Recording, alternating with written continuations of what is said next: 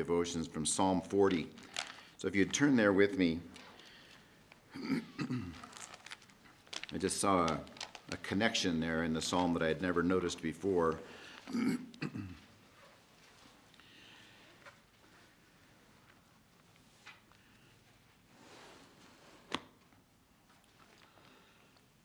I'll read through and then I'll come back and, well, I might make a few comments as we go through too, but. All right, Psalm 40. I waited patiently for the Lord. Now, a thought just to start off with there that came to me as we were reading yesterday morning, you know, a lot of times we can't see the Lord doing anything. You know, we pray, nothing seems to happen. And David says, I waited patiently for the Lord. And he inclined unto me and heard my cry. And you know, sometimes, maybe the waiting patiently, we wait, we have to wait because he doesn't do anything sometimes, but to wait patiently.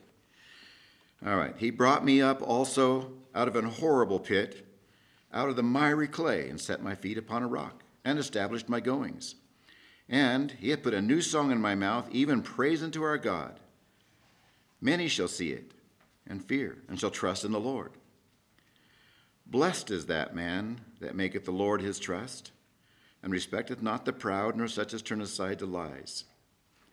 Many, O Lord my God, are thy wonderful works which thou hast done, and thy thoughts which are to usward. They cannot be reckoned up in order unto thee. If I would declare and speak of them, they are more than can be numbered.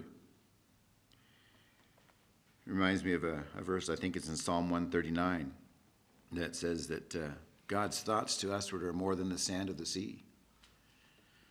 You think about that, that's an amazing, amazing thing. And God has a lot of people to pay attention to. And yet his thoughts to us are so many you can't even number them. Verse 6 Sacrifice and offering thou didst not desire. Mine ears hast thou opened. Burnt offering and sin offering hast thou not required. Then said I, Lo, I come. In the volume of the book it is written of me, I delight to do thy will, O my God, yea, thy law is within my heart. And notice also now that the law is not only within his heart, he says, I have preached righteousness in the great congregation. Lo, I have not refrained my lips. O Lord, thou knowest. I have not hid thy righteousness within my heart. I have declared thy faithfulness and thy salvation. I have not concealed thy loving kindness and thy truth from the great congregation. Withhold not thy tender mercies from me, O Lord. Let thy loving kindness and thy truth continually preserve me, for innumerable evils have compassed me about. Mine iniquities have taken hold upon me, so that I am not able to look up. They are more than the hairs of mine head. Therefore, my heart faileth me. Be pleased, O Lord, to deliver me. O Lord, make haste to help me. Let them be ashamed and confounded together that seek after my soul to destroy it. Let them be driven backward and put to shame that wish me evil. Let them be desolate for a reward of their shame, that say unto me, Aha, aha. Let all those that seek thee rejoice and be glad in thee. Let such as love thy salvation say continually, The Lord be magnified.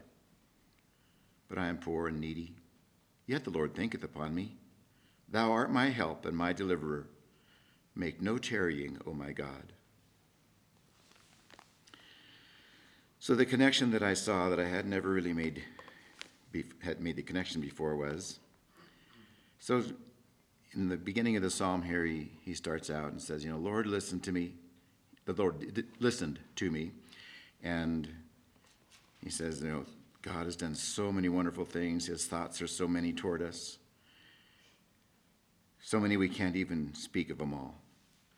And then um, he says you know, I've preached righteousness in the great congregation. So why, why wouldn't God listen to one who's going to declare all over the place what God has done?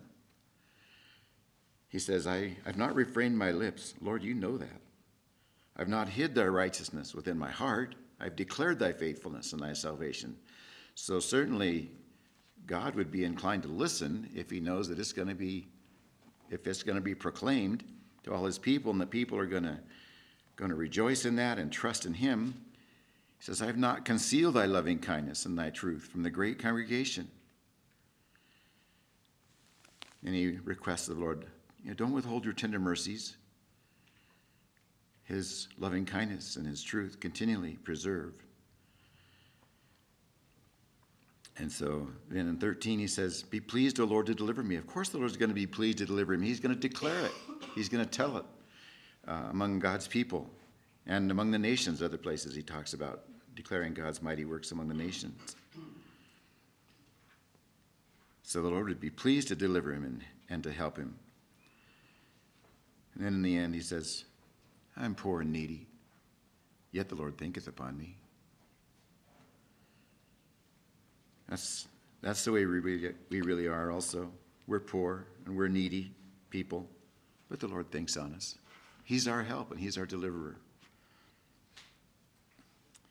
Uh, just some, uh, some thoughts that came to me yesterday morning as we were reading in our family devotions. And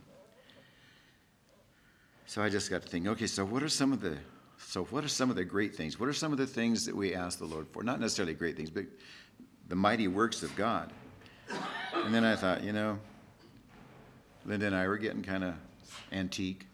And we're getting on the older side, and yet, you know, God is so good to us. We have, I think, generally pretty good health for our for our age. And, and I thought, okay, so we ask the Lord for that almost every day. I think there are about nine things uh, that I ask the Lord for every morning.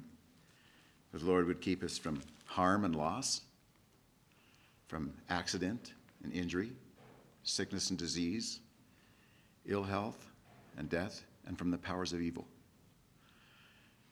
And you know, the Lord does that. He hears our cry. Why does He? Because He's the good God.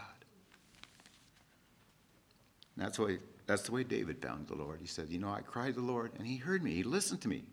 I'm poor and needy, yet the Lord thinks on me. I just um, am blessed with those thoughts, and you know, just to think that the great God of all the universe, the God of creation, thinks about us. Bless his name.